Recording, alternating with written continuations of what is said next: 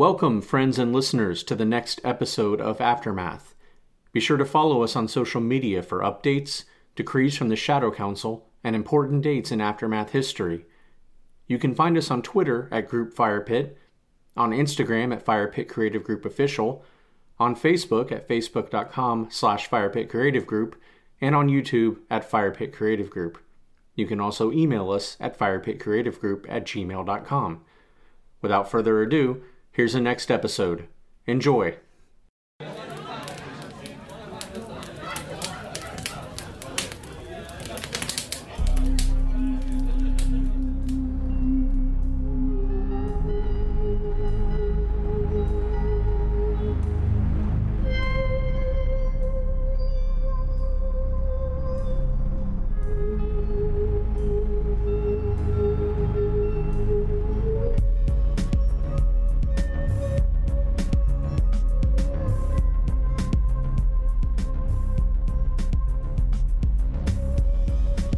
Fire Pit Creative Group presents Aftermath, Episode 20 Intervention.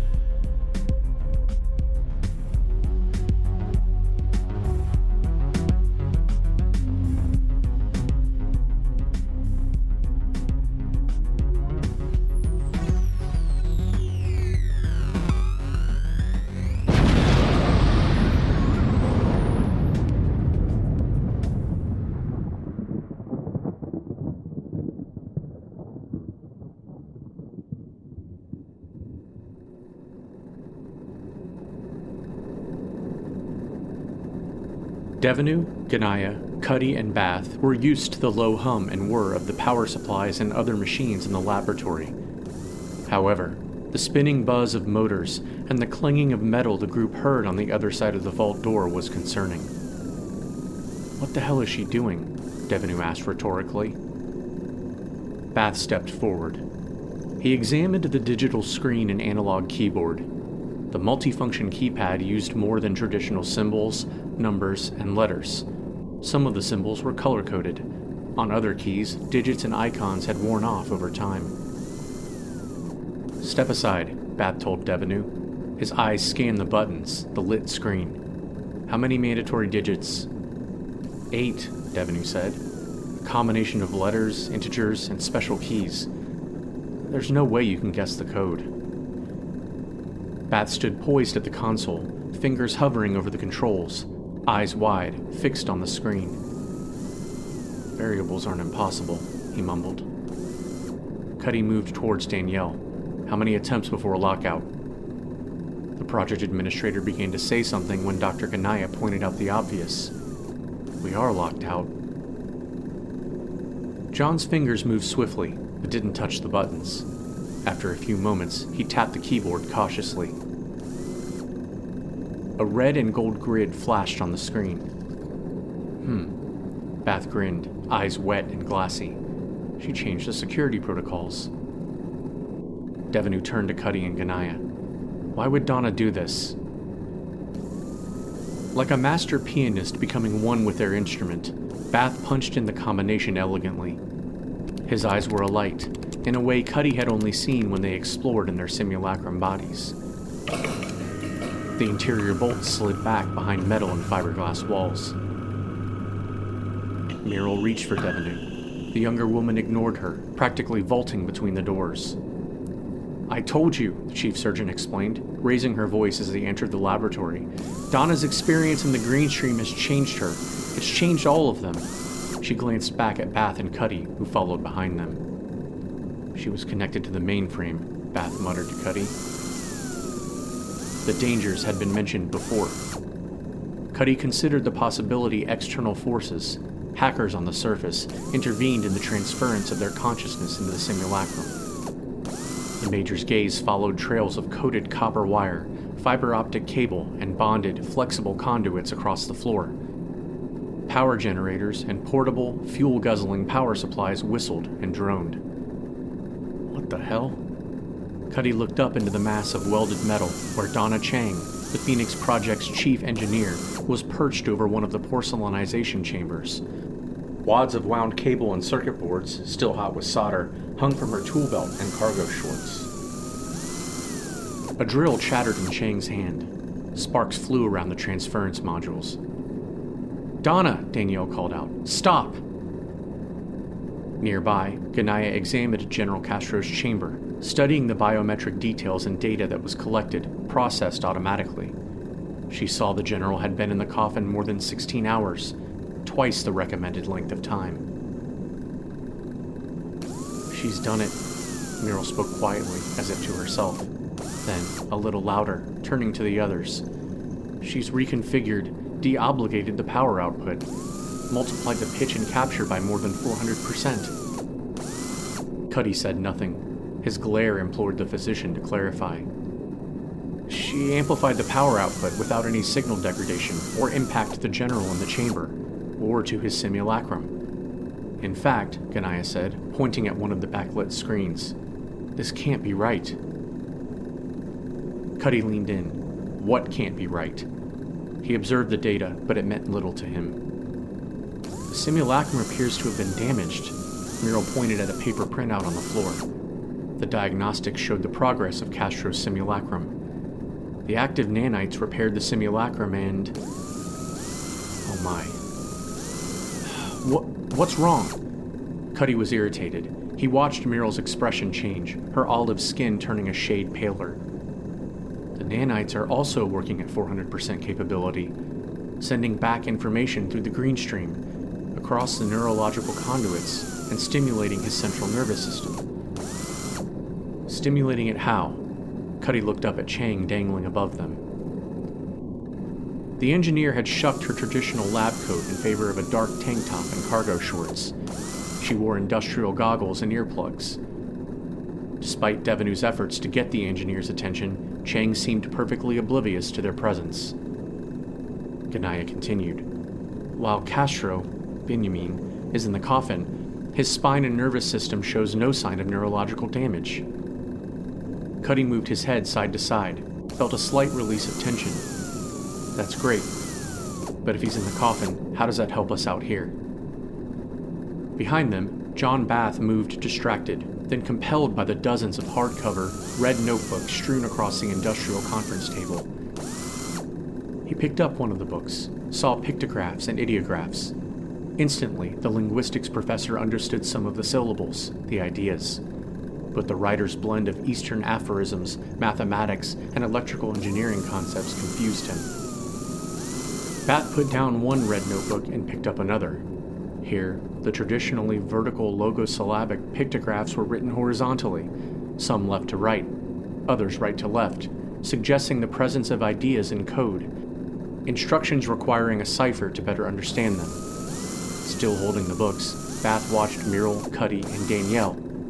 Then he peered up at Chang, spied a trace of perspiration from the engineer's ear to her shoulder. Chang's whirling metal drill slowed. For a moment, it was quiet in the lab, except for the ambient symphony of machines. What the hell do you think you're doing? Devenu shouted at Chang. The engineer removed her work goggles. She gazed down from her perch, her expression incredulous, as if the scene of scattered machines and hardware needed no explanation, or her partners deserved none.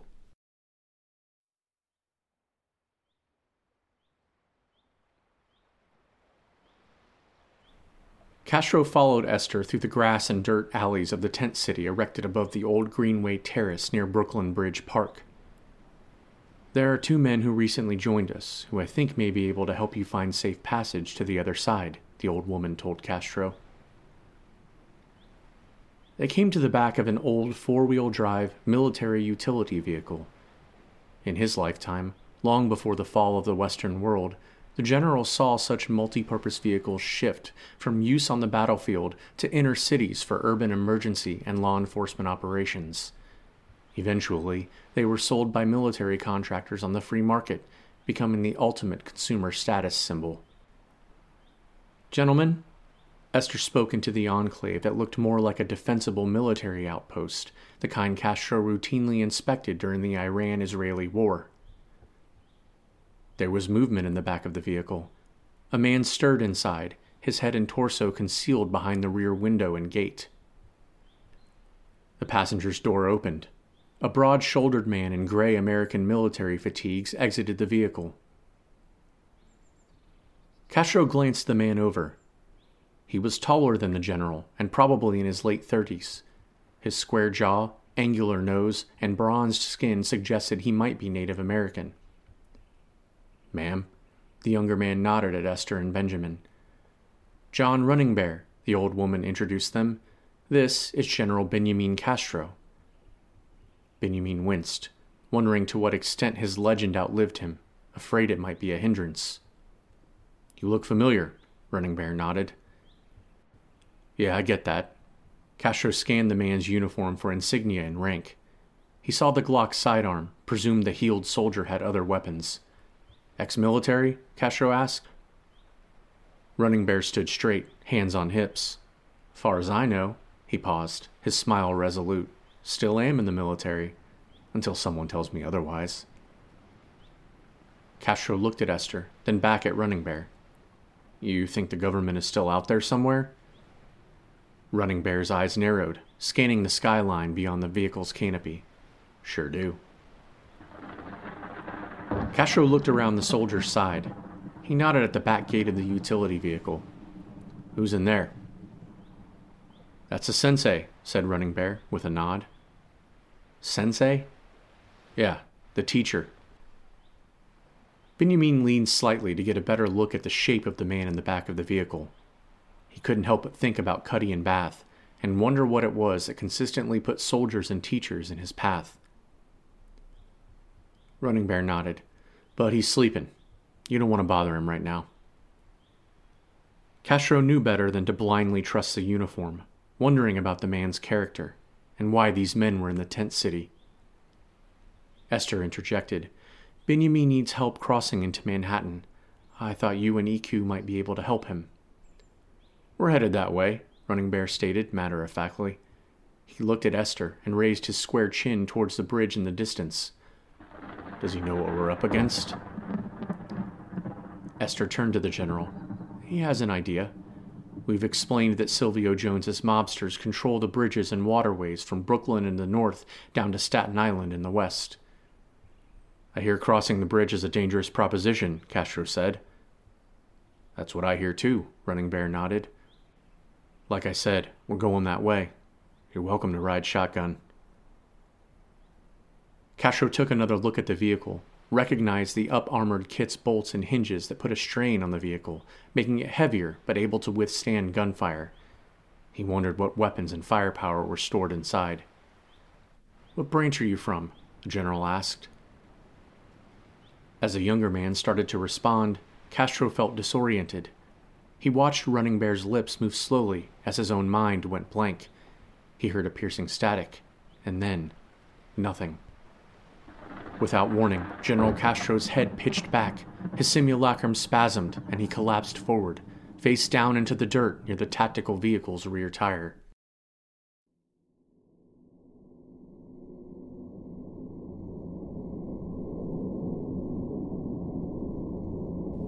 Donna Chang sat at the conference table, watching Devenu instruct Ganaya.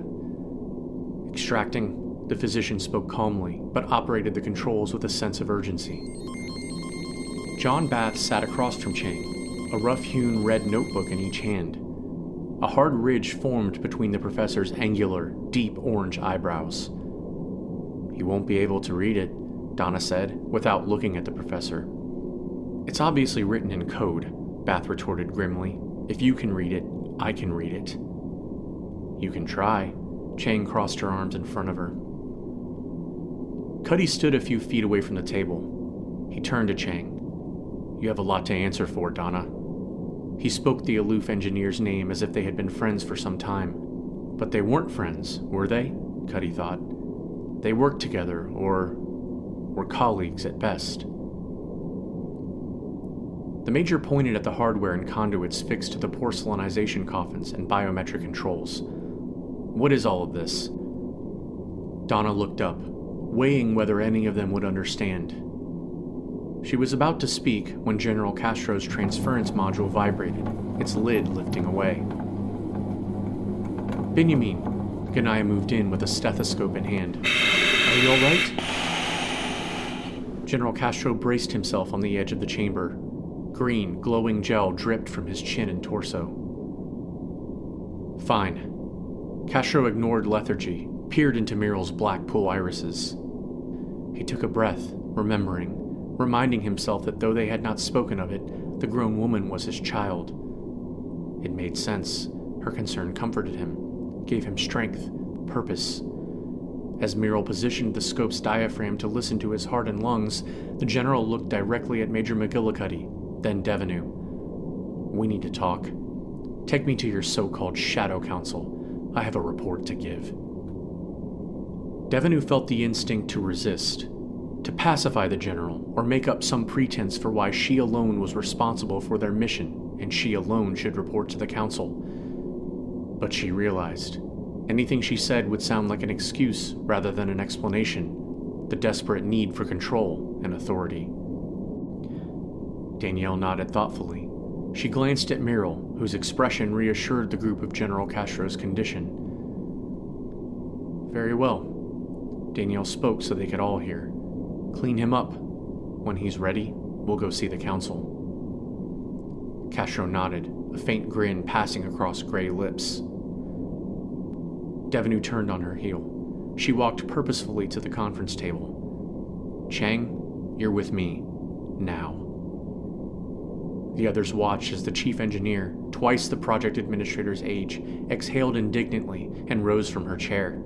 She followed the younger woman to the laboratory door, then turned back to John Bath. It was a code my father left, for me. I only came to understand its significance in the past few days, after my encounter in the Green Stream. Good luck decoding it. She grinned at Bath and the others as she left the lab.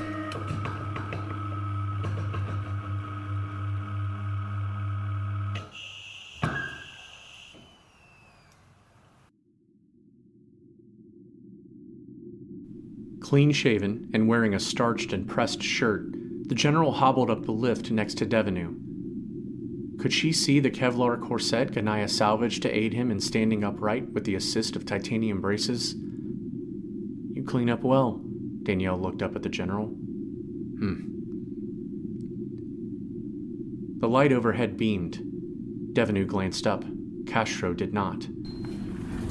When the doors opened, the project administrator paused awkwardly, unsure if Castro required help. Benjamin motioned for Danielle to enter the lift. He followed her inside. A moment passed between them in silence. Then, Castro, staring straight ahead, spoke. What will happen to Chang? Danielle inhaled and exhaled deeply. Less than an hour earlier, she finished dressing down Donna Chang it was an experience made more awkward by her own feelings and the lack of emotion or concern shown by the engineer. Her security access will face greater scrutiny, and she will be required to pass a psychiatric examination. Castro pressed his lips into a tight grin. Why do you ask? Devenu's true blonde eyebrows came together over dazzling blue eyes. Psychiatrists. Castro's voice was deep but penitent he thought of his simulacrum escaping the mutant battle on Nut Island, his encounter with the scavengers and survivors in Brooklyn. What was Esther thinking tending to his machine body? It wasn't all Chang's fault. I manipulated her. She shouldn't be punished for something I asked, something I told her to do. Clearly, I've lost control over you. There was frustration in Danielle's voice, but that doesn't explain or excuse Donna's behavior. Castro turned, looking down at the young woman, a serious, strong expression on his aged face. That's what this is all about, isn't it? Control. Devenu was about to respond, to hold her ground. But before she could speak, the lift doors opened, depositing them in the sterile chamber where she routinely met the Phoenix Council. Castro was taken aback by the length of the white walled room, the lines etched in the floor and its curved walls. He forced his feet to drag, one before the other, his torso and arms guiding him, assuming his weight with the aid of the braces. Danielle walked at Castro's side, giving him space. She wondered if the older man could sense her concern, her fear about what he was going to say to her masters. Maybe, she thought, he would say those things she wished she was brave or angry enough to ask. As the room's LED lights dimmed and lavender illuminated the center of the room, Danielle Devenu couldn't help but think about her father, Jaquise.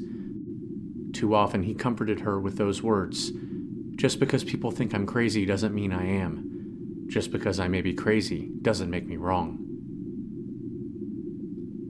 Benjamin glanced at Danielle as the holograms in the center of the room took shape. Featureless faces hovered, indistinct bodies coalesced, their arms folded, the outline of hair became translucent. Agent Devenu, you called this meeting without agenda, Castro interrupted sternly. I called this meeting. General Castro, has your physical condition improved? Not much.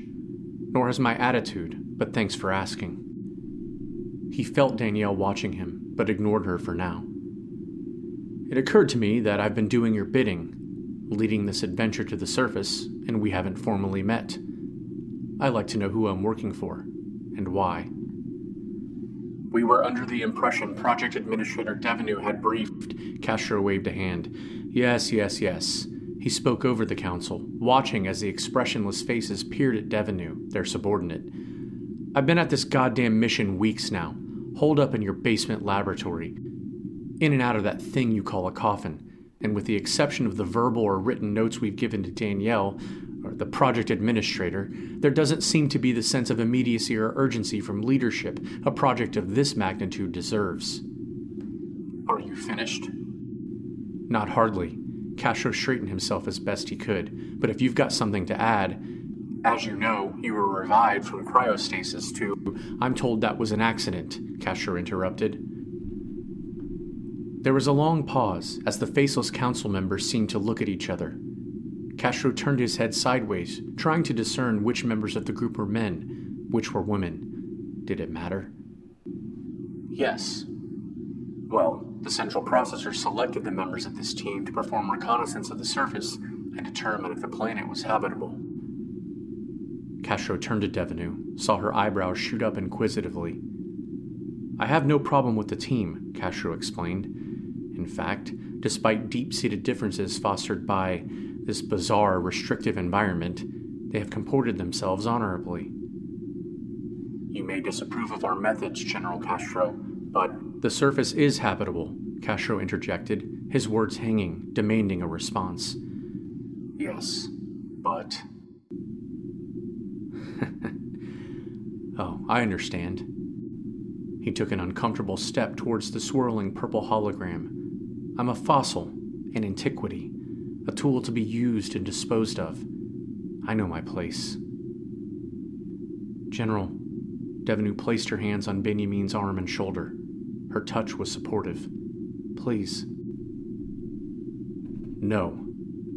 We've been at this and made minimal progress, but attained maximum information. And yet, Castro halted a moment. He was strained, tired.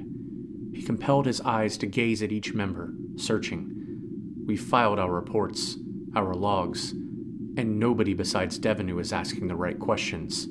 He motioned to the project administrator. A couple of members of the council seemed to gaze at each other.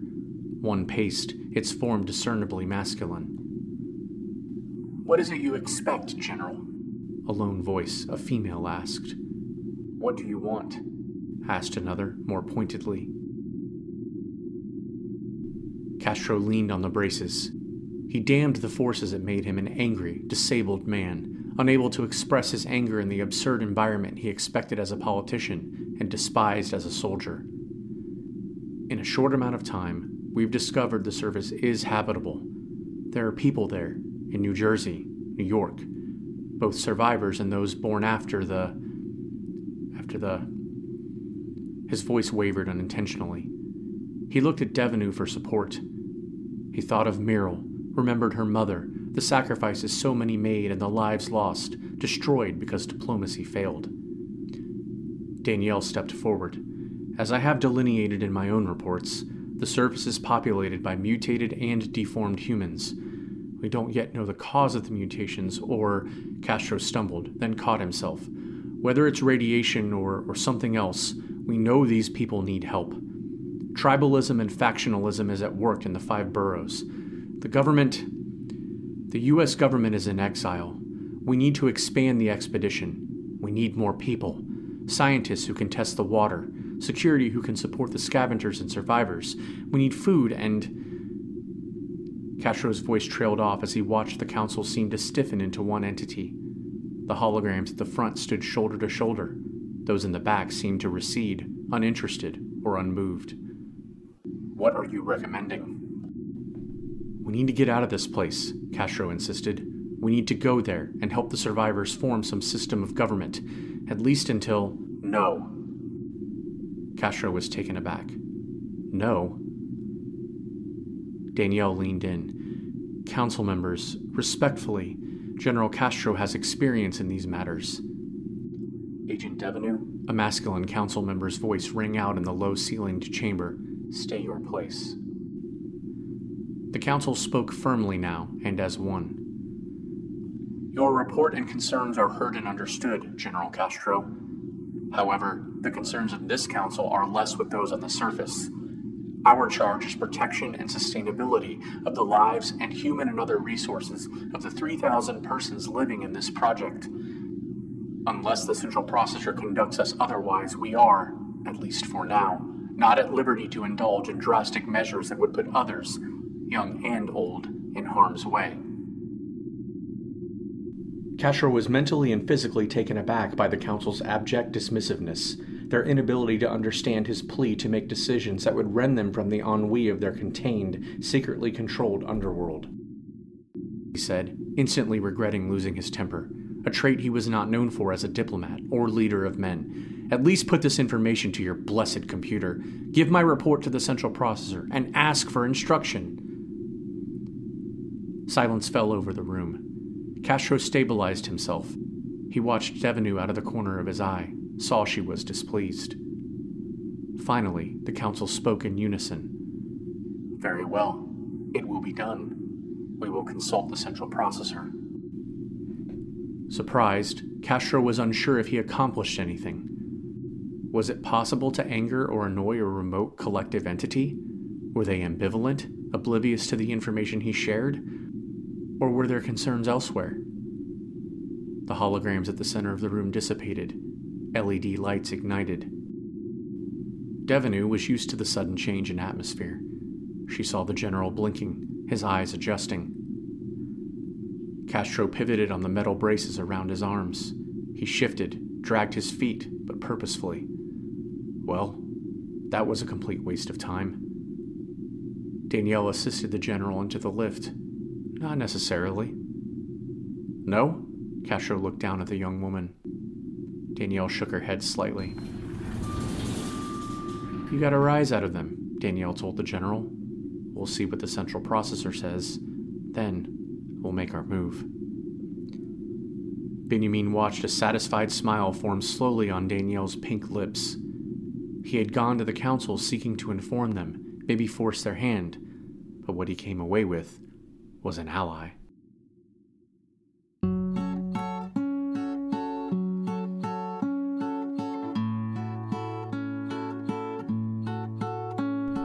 Aftermath, a Fire Pit Creative Group production, based on a story created by Rhett Davis, with characters created by Warren Davis, Willem DeGrief, and Cole Hoopengarner. Written by Warren Davis and Willem de DeGrief, with Cole Hoopengarner. Narrated and produced by Cole Hoopengarner, with Warren Davis. Music composed by Warren Davis, and video production by Willem de DeGrief. Links for the sound effects used in Aftermath can be found in each episode's description. Aftermath and its story, characters, and music are copyright 2020 by Firepit Creative Group.